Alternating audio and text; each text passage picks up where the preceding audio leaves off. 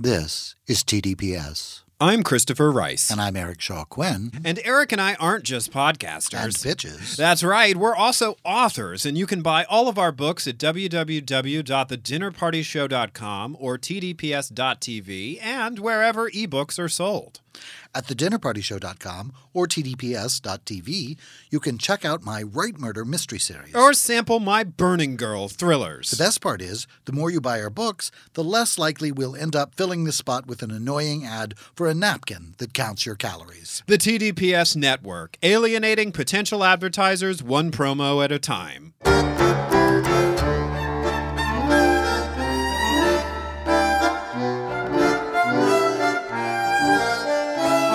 Hi, I'm Christopher Rice. And I'm Eric Shaw And you're listening to TDPS Presents Christopher. And Eric. And we are back with the second half of what we are calling a crime pairing here at TDPS. Right?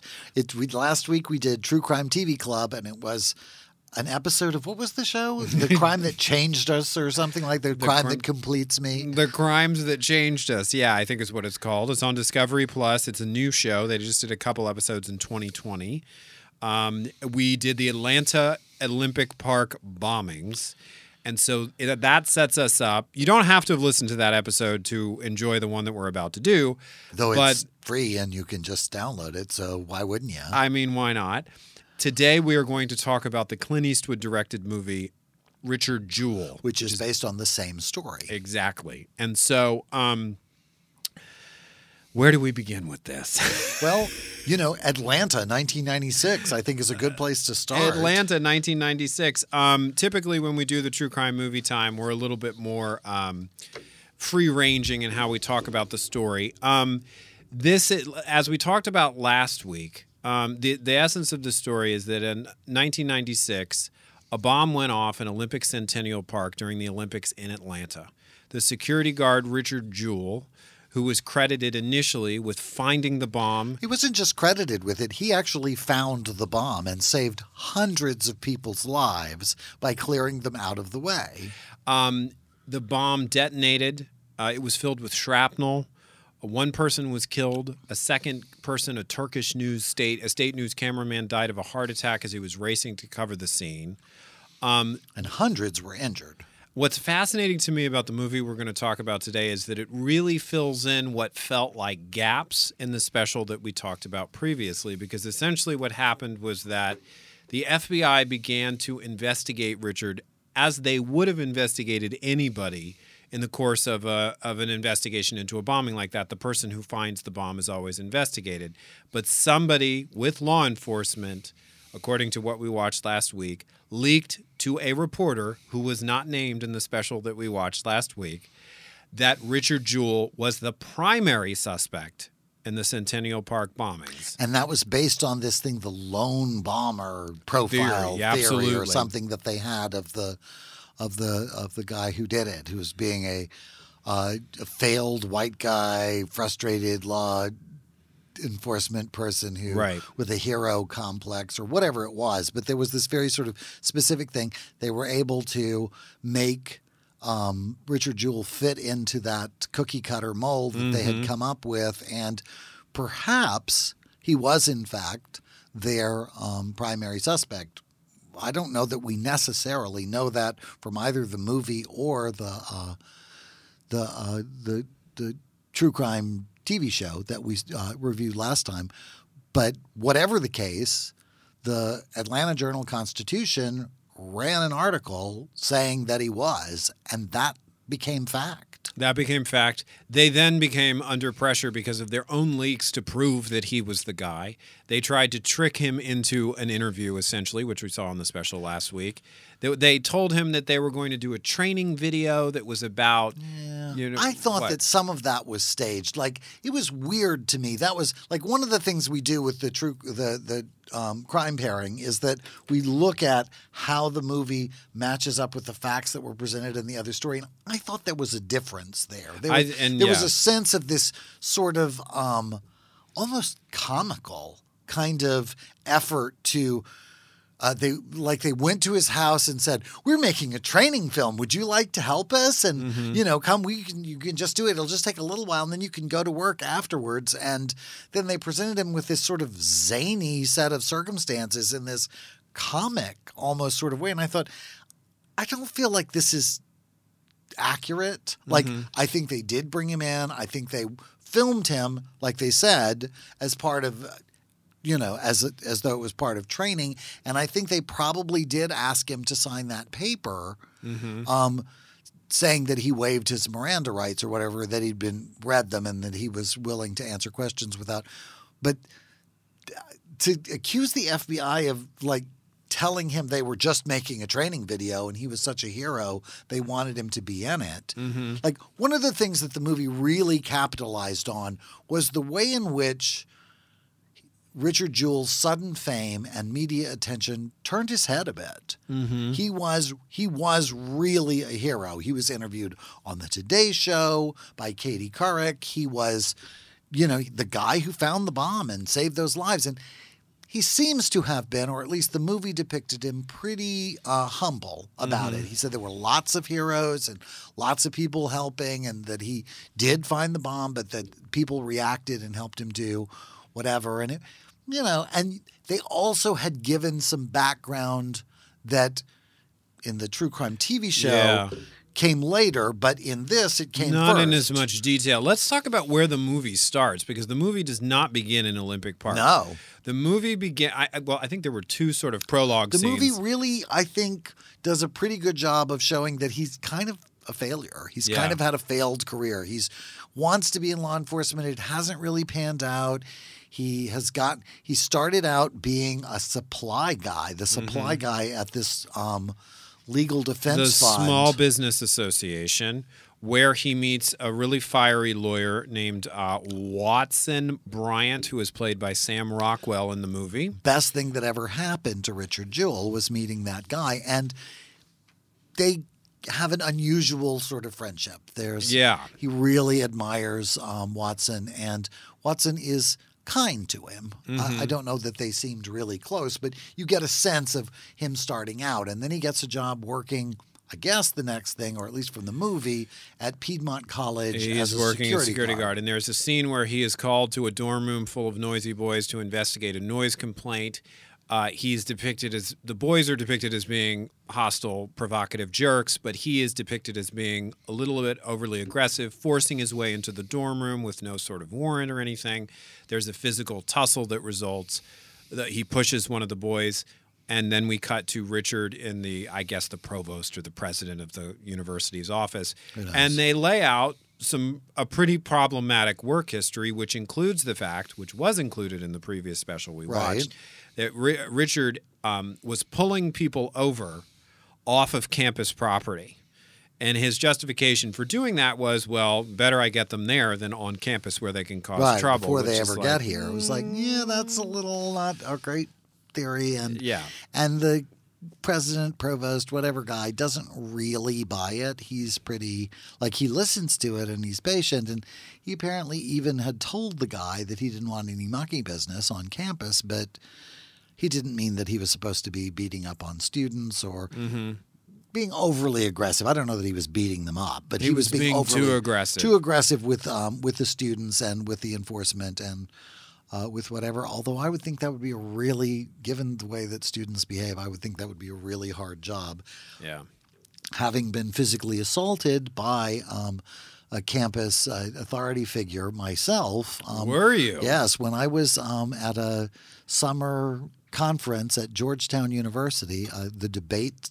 It was like a con- debate convention. You went and learned to be a better debater. Um, uh, the final night the, was party night at the dorm, and the guys kind of trashed and teepeed the halls, and everybody was drunk and carried on. And I had actually been quite sick, and was listening to. Uh, I think it was called.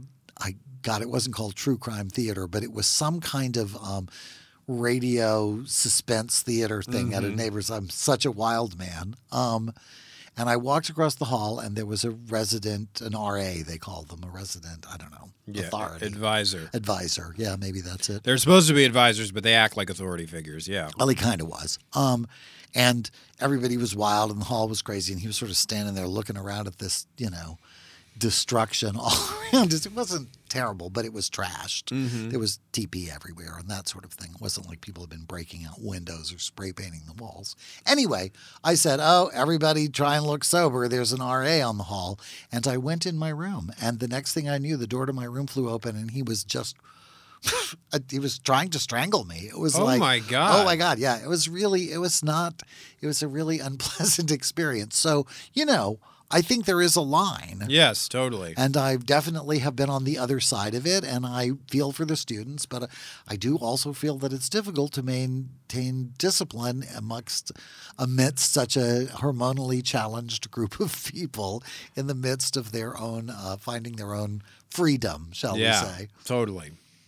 So we go from there to the run up to the Olympics in Atlanta, Georgia in 1996, which I vividly remember. I'm sure you remember it too. It was an American Olympics. Yeah. Um, the, we meet a reporter named Kathy Scruggs, played amazingly by Olivia Wilde. Love Olivia Wilde. Amazing job.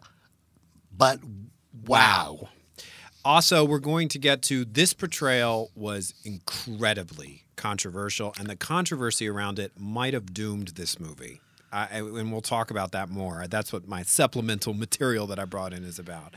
But um, she is depicted as being highly aggressive, highly profane, driven entirely by ambition, and she is looking for a story, and she Almost thinks soulless. the Olympics are a bore. And so she has been told to go to Centennial Park and look for some sort of story. Right. Okay.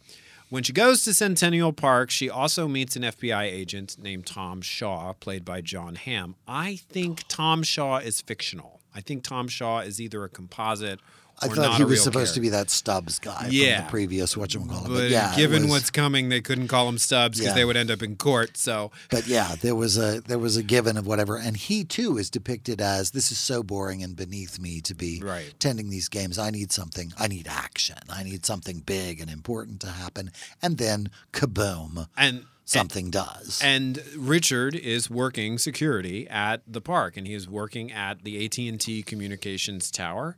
Um, and we show we get scenes leading up to the big event where his mom comes to the park two nights before to see Kenny Rogers play.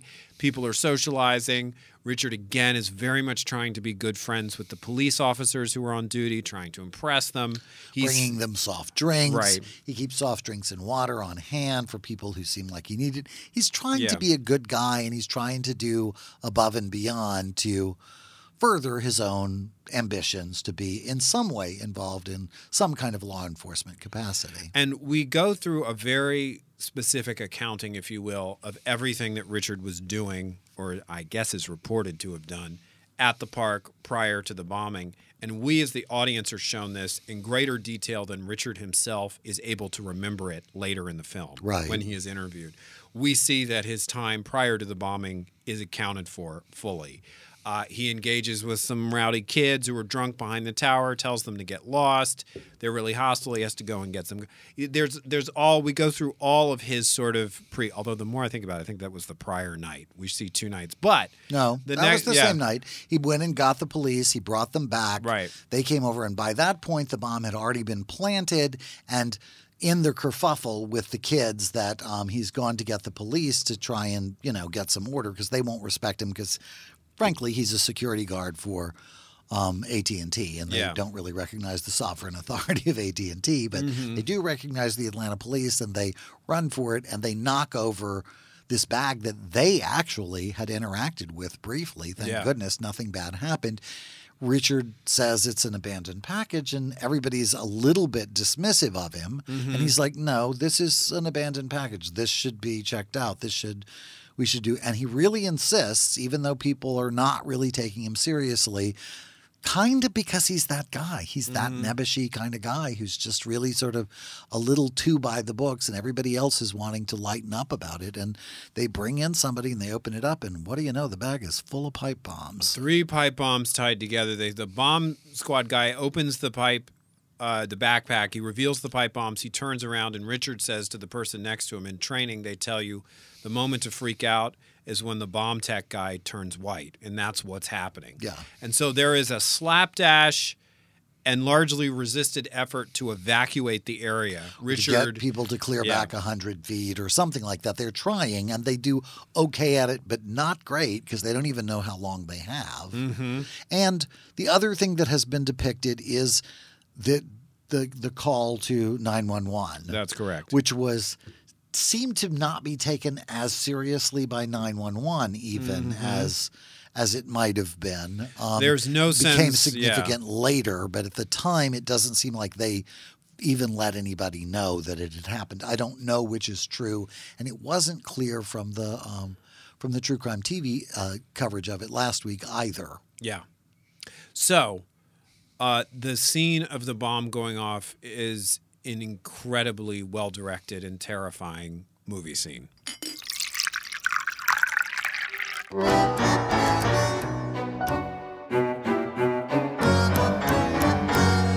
I'm Christopher Rice. and i'm eric shaw quinn Do you have a question or comment about this podcast? Then come share it with us on our Facebook page at facebook.com slash the dinner party show, no spaces, and we'll do our best to answer it on the show. Just watch out for our aggrieved manservant, Shea Butters. He moderates the page, and he's been known to talk smack about the two of us. Most of what he says about you is true, though. We can discuss this later. That's right, at facebook.com slash the dinner party show. No, I meant in the car.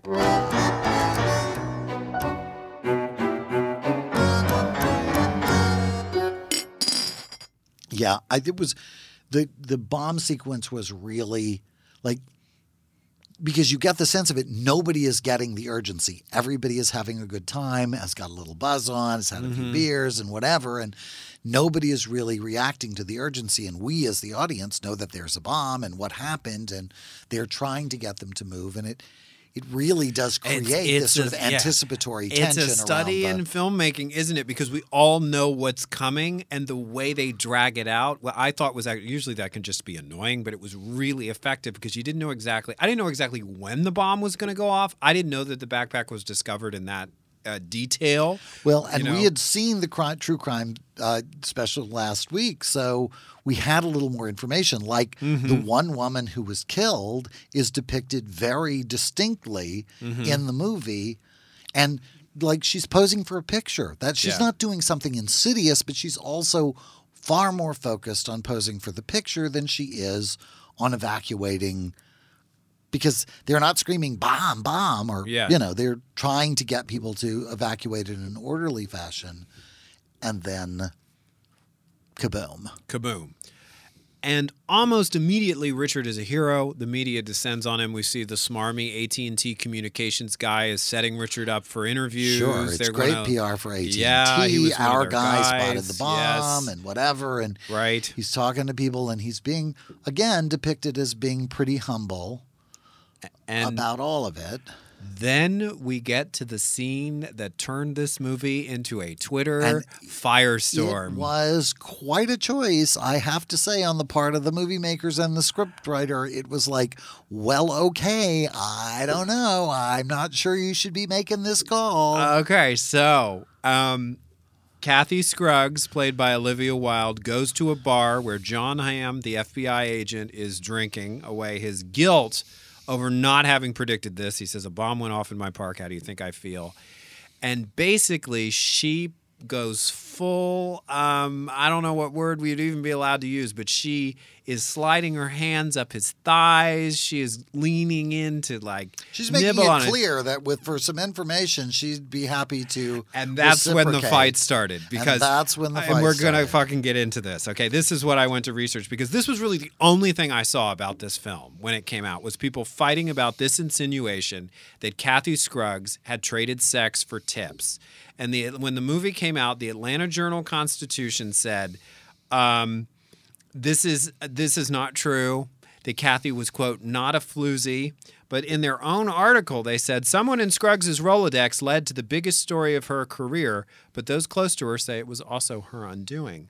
The report saying investigators were focusing on Jewell days after the bombing was accurate at the time. They questioned him, searched his belongings, and kept him under surveillance for months. The Atlanta Journal Constitution was among the media outlets sued after Jewell was exonerated and the only one that didn't settle.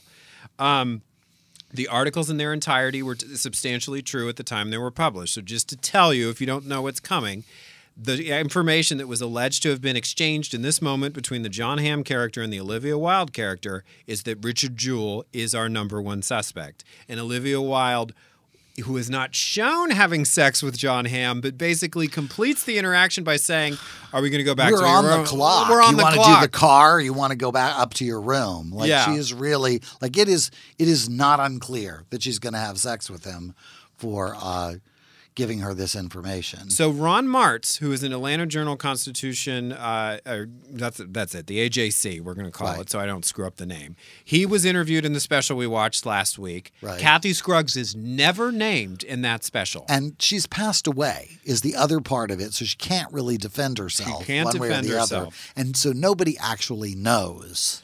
Nobody actually knows, but here was what her own paper reported about her that she always drank a fair amount and smoked a fair amount and took drugs Prozac for depression, Fen-Phen for weight loss, Lipitor for cholesterol, Xanax for anxiety. She took all this stuff that interacted with each other. In the last year of her life, anguished over the ongoing legal action, Scruggs was on medical leave from the newspaper. Law enforcement loved her, just loved her, said uh, an author, Kent Alexander, who was a former federal prosecutor. The book does note the time police responded at 3 a.m. when Scruggs refused to get out of a taxi outside of a Buckhead hotel. She was drunk, naked, and sitting in the driver's seat. So yeah, that portray like the the sort of go go go Yeah, on they the said edge, she was the kind of up. she would wear a leather miniskirt and fishnet hose to work. yeah, That she was that sort of person. So it's like But mm. how the mystery remains how that piece of information was exactly exchanged in that moment, how she got that tip. But she was the one who got that tip. She took it into the office. Ron Martz was in the office. The scene of ran over both. Of, it was both their byline. yeah. And so it became, according to the depiction in the movie, the editor of the newspaper decides to scrap their afternoon edition and replace the headline with her, her, something like Hero Security Guard is primary suspect in Olympic Park bombing. Right. And Richard Jewell's life just completely goes to fucking Yeah. shit, which we talked about in detail. I think last week. I don't know if we need to go into as much detail about it. We can sort of get into our larger thoughts about. well, I would just say that the movie pretty well followed along with the same sort of timeline. The the questioning, like I say, I felt like what was depicted in the in the true crime special we watched last week seemed a little more um, subdued than the sort of Keystone Cops interview that they did, the comic interview that they did with with Richard in this one. I I, I thought that was as much of a misdepiction as characterizing Kathy as having traded sex for the the information. So you don't just thought- believe she traded sex for the information? I don't know. Yeah. I have no idea, and so I don't think. In, in keeping with my feelings last week and this week, I don't think that if you have the information, if you don't have the information, you should convict somebody of it. I, Right. I, I really believe that strongly, even for Kathy, who I would, you know, like to punch for what she did to poor, um, to poor Richard. I just think th- her behavior was as irresponsible as the treatment of her in this movie. And I think the same was true for the treatment of the FBI in this movie. I'm sure they have their problems. Kathy clearly did, but to d- without actual corroboration, to say that they did that sort of insane comic, you know, we're going to make a training film. You want to help us make a training film? Mm-hmm. Blah, blah, blah. That Right. was just ridiculous. I mm-hmm. think they brought him in. I think they said we're going to film this. I think they did a lot of things that they that are that are true in here. And I think they also interviewed him more than once. Also something that wasn't mm-hmm. part of the um part of the movie. They just there was the one time it was this big ridiculous kind of scene with um, Jon Hamm and the guy who used to play the husband on Cougar Town. Town, who I think is a riot, and he's very funny, and the scene is kind of comically funny. Mm-hmm. The guy who plays um, Richard, by the way, is one of the uh, the henchmen in Cruella. Oh yeah. I'm not sure if he's British or not. The, Yeah. the, the character in Cruella was, but Emma Thorne isn't. So why should um, Emma, Emma Stone. Emma mean? Stone, It was- Emma Thorne? Emma Who's that? Thorne. Bella I- Thorne. I don't know, but I like him. We should name a character Emma, Emma Thorne is great, but Okay. yeah, Emma Stone is not. But yeah, but anyway, so it kind of comes off as a comic scene, and then you throw in um, uh, Sam Rockwell's sort of high pitched response to it, because in the same way as in the story, they get to the place where they ask him to sign the document, and in the movie. By this point, Richard has already been solicited by Simon and Schuster, interesting that Schuster was the person from CNN last week. Simon Yeah. and Schuster has offered him a book deal, and um, Richard has called Watson, his friend from the beginning of the movie, uh, to ask his opinion about it. And Watson says, "Don't sign anything." Don't sign anything. Get out of there. without Yeah. without talking to me. And so then, no, that was with the book publishers. Oh, right. So Sorry, yeah. then, by the time he gets to being asked to sign the document that is clearly asking him to say that he's waived his Miranda rights and understands that you know he's Mm-hmm. entitled to a lawyer and whatever. He says this is a real document because he fakes signing it, and they Mm-hmm. say no, you have to really sign it. And he said, "Yeah, I'm not comfortable with that. I need to call my lawyer." And they call him, and the lawyer gets And- on the and do you think that- Jon Hamm and Yeah. says, "Get him the fuck out of there right now." And do you think that bit of stage business, this the fake signature, which is not in the special, do you think that was scripted? Do you think that was an invention of the movie? That's what I'm saying. It's Yeah. like it got they they over dramatized that particular thing, and it became sort of comical. Mm-hmm. And I think that I think the thing about the Simon and Schuster thing, and then being asked to sign something else, that's a nice connection. Yeah, totally. That sort of works for me. I could believe that. Yeah, like, totally. My lawyer has said don't sign anything, and here I'm being asked to sign something, and so I'm going to call my lawyer now. Mm-hmm. Yeah. That triggers him calling the lawyer. I thought that was that seemed believable, but the rest of it seemed a little over the top. yeah. Okay. And that the story is pretty over the top. It kind of fits, but again, it's like let's be fair about how we're depicting everybody, including the FBI and Kathy Scruggs, even though I think both of them um, should have been charged with something after what they did to this poor man. Anyway, So, uh, the special last week did not identify who finally decided to walk from the payphone where the bomb threat was made to the site of the bombing to see if Richard could have possibly left, um, le- made the threat, and then returned to his post. Okay, the movie depicts Kathy Scruggs as having made that walk. particularly doing it. They come in to talk to the lawyer, and uh, Richard come in to talk to the editor, and the lawyer really takes her to task for what she's done to Richard, calls her a hack, and that sort of thing. They have Yeah. quite a moment in the, but it, you can see that she's questioning her decision. Yes. And so then in follow, it's like she then begins to do some reporting, and she goes to where the phone call was placed, and they she sees clearly that it couldn't have been him mm-hmm. who placed the call because he couldn't have placed the call and then gone back to find the bomb and move the people back because it's just too far, too great a distance. Something that was included in the movie, which was not mentioned in the special at all, to my recollection, was that the FBI responded to that piece of information by saying, well, then, similar to what we saw in our coverage of 2020's Taken a few Right. episodes ago, well, then they must have had an accomplice. And so they go after a good friend, shooting buddy of Richard's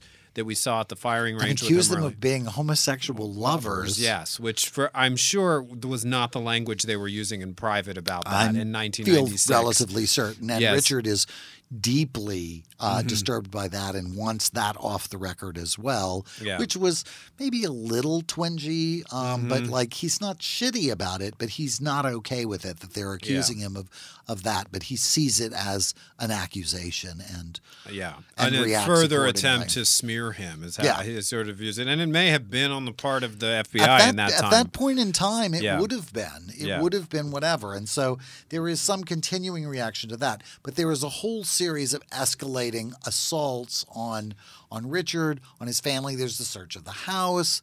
There's continuing um, a, a character assassination in public. Um, the media catches the story and goes wild with it.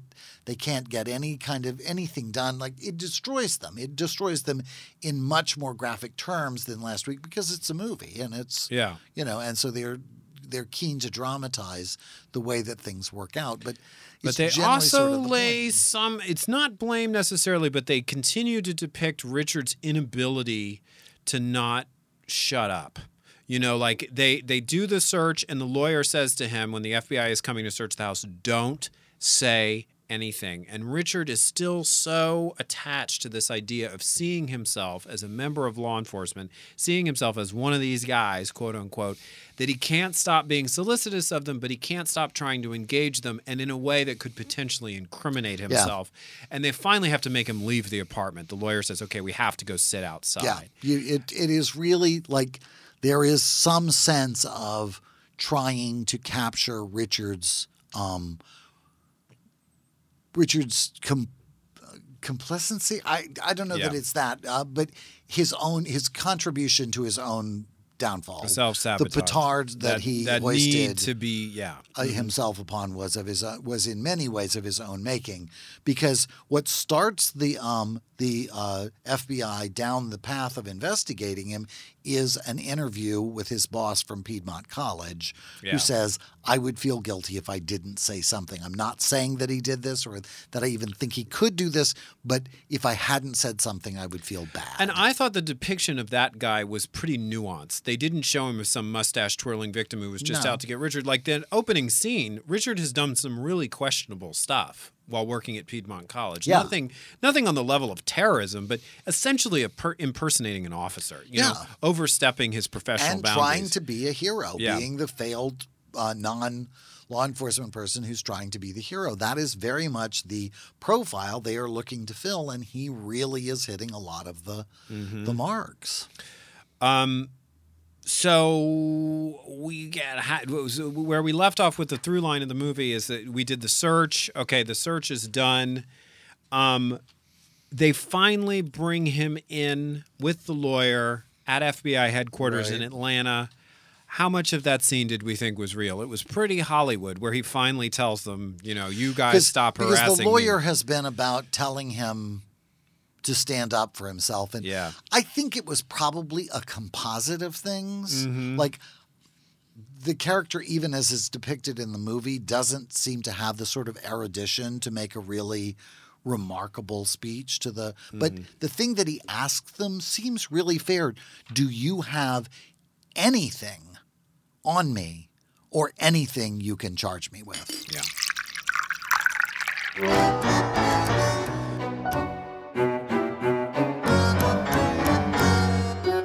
I'm Christopher Rice. And I'm Eric Shaw Quinn. And Eric and I aren't just podcasters. And bitches. That's right. We're also authors, and you can buy all of our books at www.thedinnerpartyshow.com or tdps.tv and wherever ebooks are sold. At thedinnerpartyshow.com or tdps.tv, you can check out my Right Murder mystery series. Or sample my Burning Girl thrillers. The best part is, the more you buy our books, the less likely we'll end up filling the spot with an annoying ad for a napkin that counts your calories. The TDPS Network, alienating potential advertisers one promo at a time.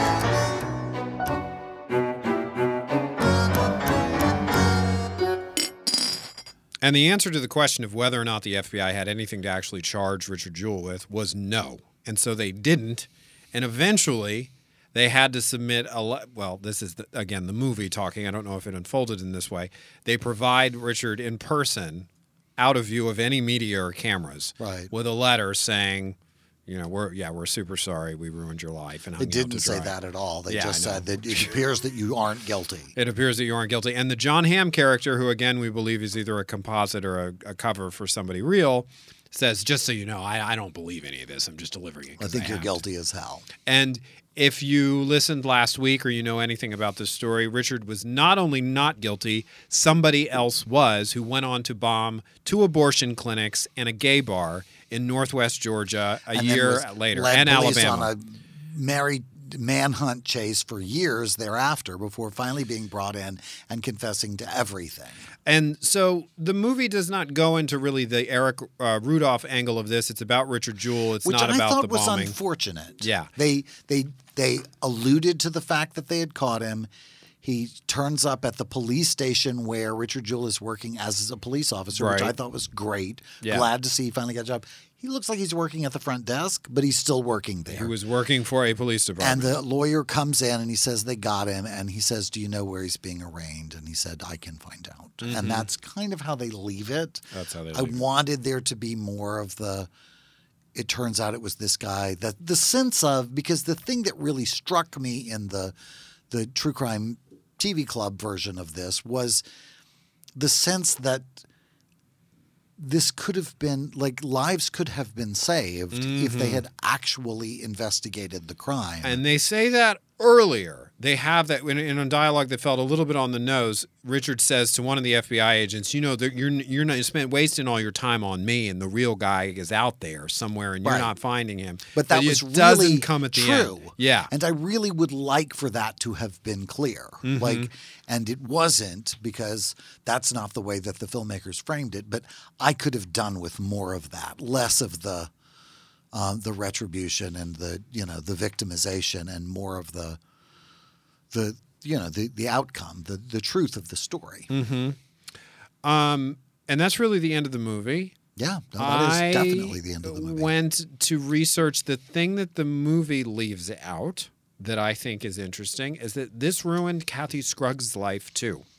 She Good. descended like it really should have. she died almost at the same age as Richard. Oh, she dear. died at 43. Didn't wish her that. She died of a drug overdose. It really sort my. of began to phase her out. of She had battled addiction um, issues her entire life. By the end of her career, she was really doing very little for the paper. Um, the paper had gone through a series of lawsuits, and uh, they were refusing to settle because, as they said, I said earlier, they said the stories were substantively true at the time that they were published. But they hinged on Kathy's source, which she would never reveal. And when she died, she was facing potential jail time over it. She was going. She said she would go to jail before she revealed the source. Um, uh, she had actually been ordered by a Fulton County judge to to name their tipsters. Ron Martz had been put under the same order as well, and she would say, "quote I will go to jail before I reveal my source." She never did. She was very determined, and the case was on appeal uh, at the time that she died. So, when this firestorm erupted around the scene that implied she'd traded sex for tips, the movie's screenwriter did not issue an apology. In fact, he did quite the opposite. His name is Billy Ray. Yes. He's got a quite a resume. He's also a political activist for the Democratic Party, which I think is interesting given the film's kind of conservative bent. The shots of the lawyer And the show director. Yeah, a bumper sticker above Sam yelling Rockwell. at a chair at the Mitt Romney nominating Yeah. convention. Yeah, that, and the I- bumper sticker did you see in Sam Rockwell's office? I fear the government more than I fear terrorism, Hmm. which was like, oh, okay, well, fuck that's nice. So the Billy Ray's statement in response to the Atlanta Journal Constitution said this. This movie is about a hero whose life was completely destroyed by myths created by the FBI and the media, specifically the Atlanta Journal Constitution. The, AGC, the AJC hung Richard Jewell in public. They editorialized wildly and printed assumptions as facts. They compared him to noted mass murderer Wayne Williams, and this was after he had saved hundreds of lives. Now, a movie comes along 23 years later, a perfect chance for the AJC to atone for what they did to Richard and to admit to their misdeeds. And what do they decide to do? They launch a distraction campaign. They deflect and distort. They focus solely on one single minute, minute in a movie that's 129 minutes long, opting to challenge one assertion in the movie rather than accepting their own role in destroying the life of a good man. The movie isn't about Kathy Scruggs. It's about the heroism and hounding of Richard Jewell and what rushed reporting can do to an innocent man. And by the way, I will stand by every word and assertion in the script. So there was that. Good for Billy. And then Olivia Wilde got brought in. Right. And she said, contrary to a swath of recent headlines, I do not believe Kathy traded sex for tips. Nothing in my research suggested she did so, and it was never my intention to suggest that she had. That would be an apolog- appalling and misogynistic dismissal of the difficult work she did. As I understood it, Kathy and the FBI agent who leaked false information to her were in a pre existing romantic relationship, not a transactional exchange of sex for information. I cannot speak for the creative decisions made by the filmmakers as I did not have a say in how the film was ultimately crafted, but it's important to me that I share my personal take on the matter. Then Twitter got mad at her because over gender issues and women can be sexual and blah, blah, blah. Um, so she had to issue another statement that said, What I resented was this character being boiled down to one inferred scene, and I don't hear anyone complaining about Jon Hamm's character as being um, inferred that he also had a relationship with a reporter. It feels unfair that Kathy has been minimized in this way. I think that we are still struggling with allowing for female characters who aren't remotely, aren't entirely quote unquote likable. If there's anything slightly questionable about a female character, we often use that in relation to condemn that character, con- condemn the project for allowing for a woman to be impure in a way. It's a misunderstanding of okay, and basically we're leaving the stuff that we want to talk about with this sort of gender talk, which is a separate conversation. But this was all, this was all I saw about the movie was this debate and this conversation. Um, so congratulations to the Atlanta Journal Constitution I- for once again covering their ass for having done some of the most irresponsible and unjustifiable reporting that I have ever seen in my entire life. I mean, really, right up until the end, man. I'm just what scumbags. Yeah. I, you know, I don't wish them ill, and I'm a big proponent of. Um, of free speech. I was, you know, I'm a gay man in America. Most of what I have had to say most of my life has been the stuff people don't want to hear. So mm-hmm. I get how important free speech is, but I also understand that just like the Second Amendment uh, proposing the that we can keep and bear arms, it doesn't mean that you can keep a howitzer at your mm-hmm. house. Right. You know, free speech is also conditioned on being responsible. And I mm-hmm. think that kind of irresponsible use of free speech, abuse of free speech, um, is something that we're really contending with right now. We are over communicated and oversaturated. Social media and 24 hour media and all of those things have created an atmosphere in which uh, the truth i don't even know where it where it exists anymore. It doesn't seem to be important to anyone.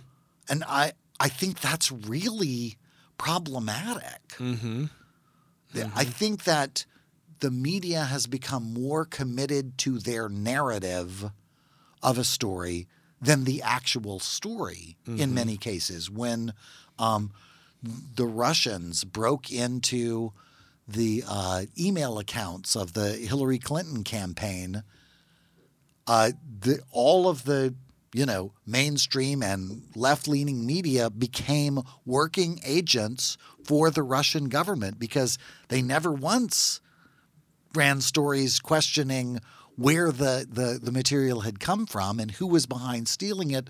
All they wanted to talk about was what was in the emails because that was their narrative. Hillary and the fucking emails. I was so sick of hearing it by the end of the. And I think people like Rachel Maddow and um, oh uh, Andrea Martin and uh, not Andrea Mitchell, yeah. Andrea Mitchell and Chuck Todd and those people did more to get Donald Trump elected than than anybody at Fox News because mm-hmm. they were the ones discouraging people from going to vote because they were not covering the story that was actually happening. Mm-hmm. They were sticking to a narrative that they wanted to promote. Mm-hmm. When Hillary spoke to the General Assembly at the United Nations about human rights, Andrea Mitchell stood in the press pool and asked her about those fucking emails. Mm-hmm. Like, really? Mm-hmm. Like, okay, ask her about them, but like,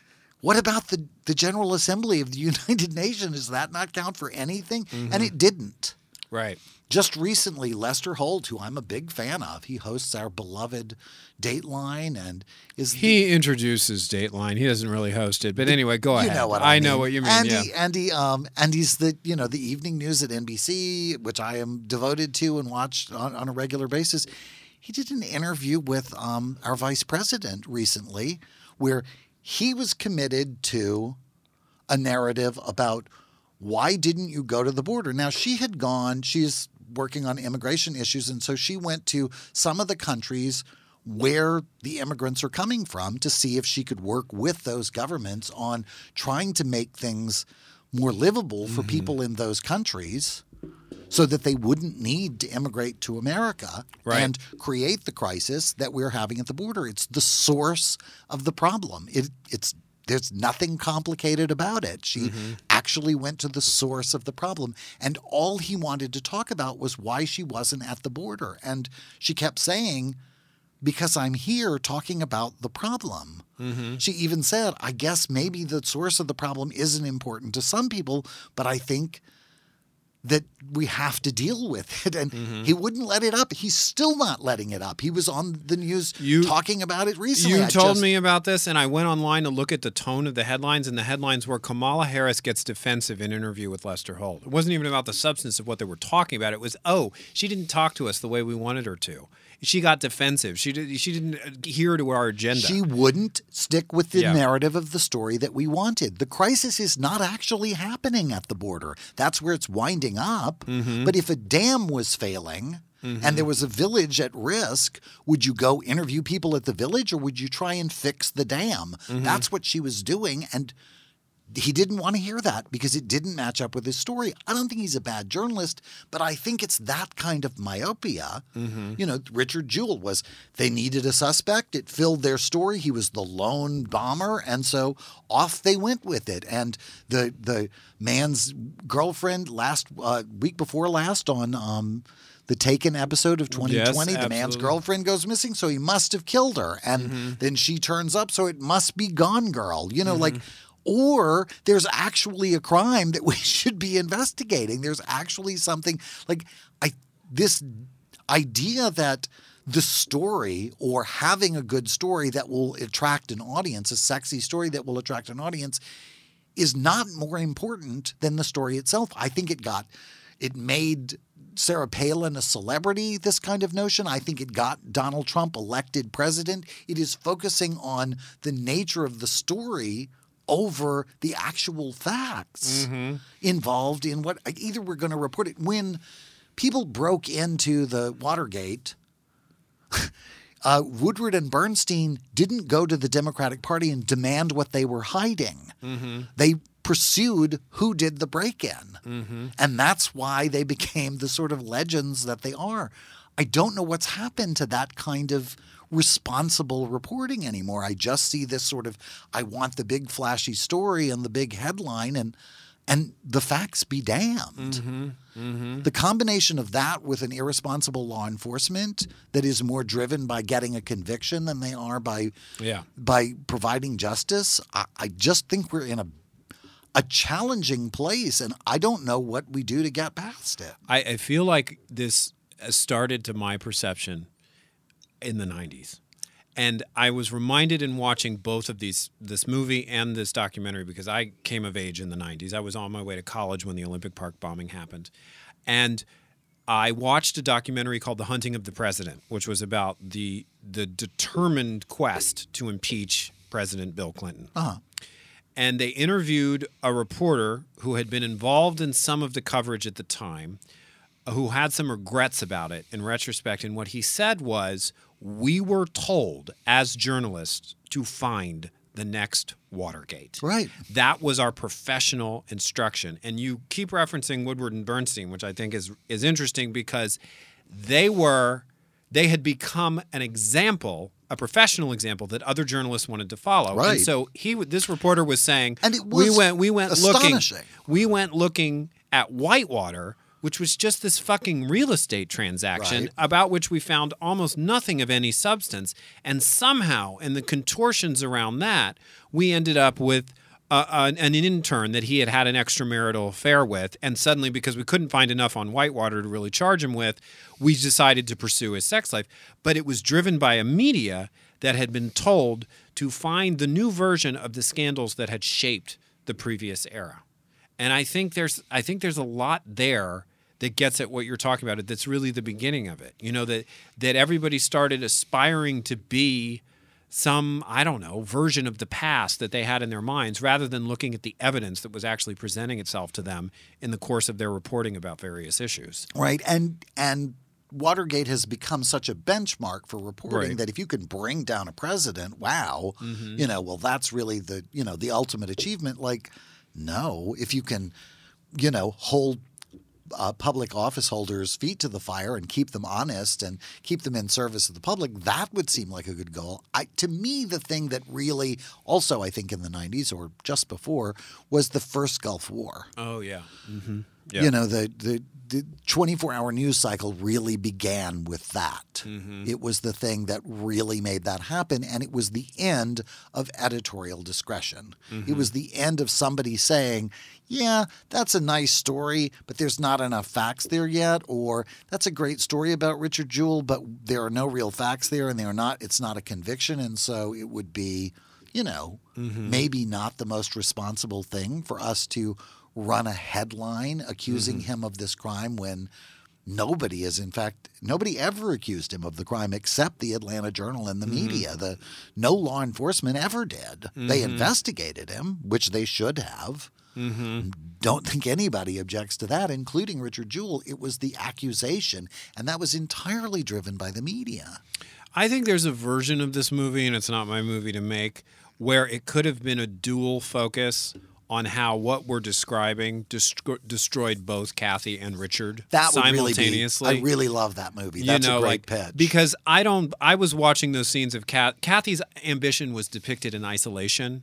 Everyone around her was sort of like, "Whoa, Kathy!" But like that editor being all hesitant about why we would run this, and Kathy's the only one who wants to run it. I was like, "Oh, fuck off!" You know, like there were there were other Yeah. forces in that room that were saying, "Go out and get the fucking story, Kathy. I don't care what it is. We need to. It's our Olympics. We need something to splash on the front page." The other thing that I thought sort of faded from the narrative was the desperation to find the guy because of the pressure to cancel the Olympics. That if they didn't identify a suspect immediately, like I don't think Jon Hamm had any time to drink in a bar and be sad about stuff. There was this rush of like, we have a threat at our our biggest domestic event. It's an international event, really, but it's on our soil. We got to shut it down. We got to find out who the fucking guy is right away. Right. Get me ahead. Yeah. That faded from from I, kind of both the special we watched last week and also this movie. But I think when I read that on Kathy, I was like, wow, her life was destroyed by this too. Didn't realize that, Yeah. but I can kind of see that happening. And sorry, it didn't also include Ron Martz. Wasn't that Yeah, his name? Like, totally. Sorry that he's still working as a journalist too, because I didn't wish Kathy dead, but clearly they were in the wrong profession. Well, and he is he is played in the he is the guy she's talking to in the movie, but Yeah. he's given a very minimal role in the movie, probably because they were afraid of suing him. But they did use his name without his permission, which is probably why he was so bland. But it was byline. Uh, It was it was the two of them were on the yeah. byline for the article Right. that that that ultimately was the what destroyed. That, which is why I'm saying, well, you know, you deserve at least part of this. This blame, even if it wasn't your source, you were bylined in this particular story, and so Yeah. I think you have to take some responsibility, and they kind of didn't. No. And, you know, like the last special said, social media is making all of this worse, not better.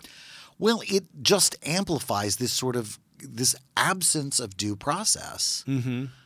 People should have the right to, you know, in fact, be found guilty before they're punished and uh, criminated, and then that should be the last word on it. You shouldn't get to continue to punish people just because you found out something bad about them that they'd once been convicted of. Do we not believe in forgiveness? Do we not believe in reform? You know, like I. I, you know, I certainly think you have to be cautious about stuff, but I don't think you have to be, you know, I get now I get my pound of flesh. Now it's mm-hmm. my turn to judge you and punish you. I, I don't think that's okay. Yeah. I think that it, it's worth saying, and I think we've sometimes talked about it because this is an issue that we both return to a lot because it's personal to both of us. Is as gay people, we have been the targets of the mob. Oh my God, my whole life. Yeah, and it's like I I remember when all the trolls would come for me, you know, and now uh, when I would be called out for supporting gay marriage, I remember what that was like. And so when I whenever I see it happening to somebody else, and I see the level of response rising to the level of torches and pitchforks, which just sort of baseless insults being thrown at someone to try to shut them down and silence them and cancel them and whatever. Right.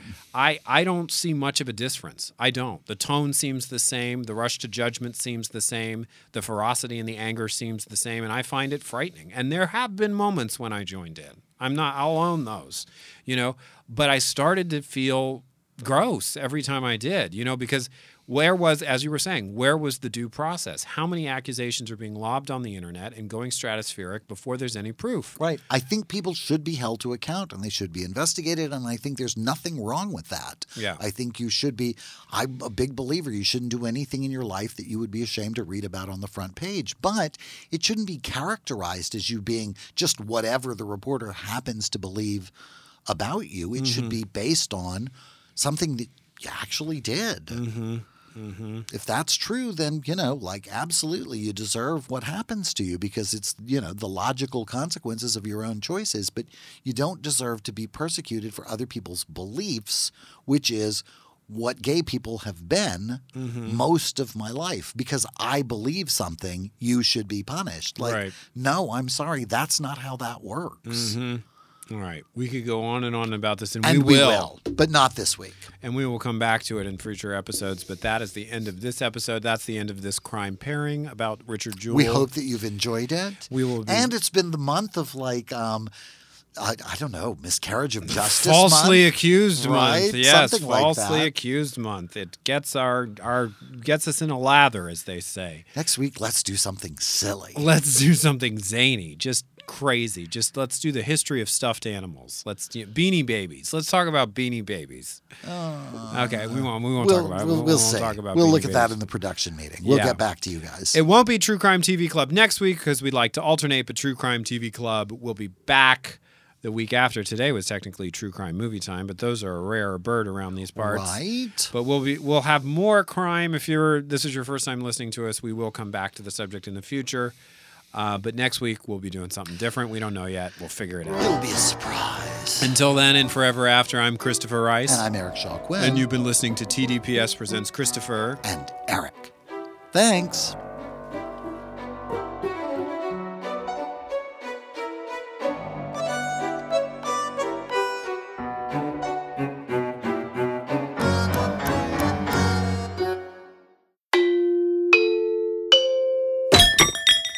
This is TDPS.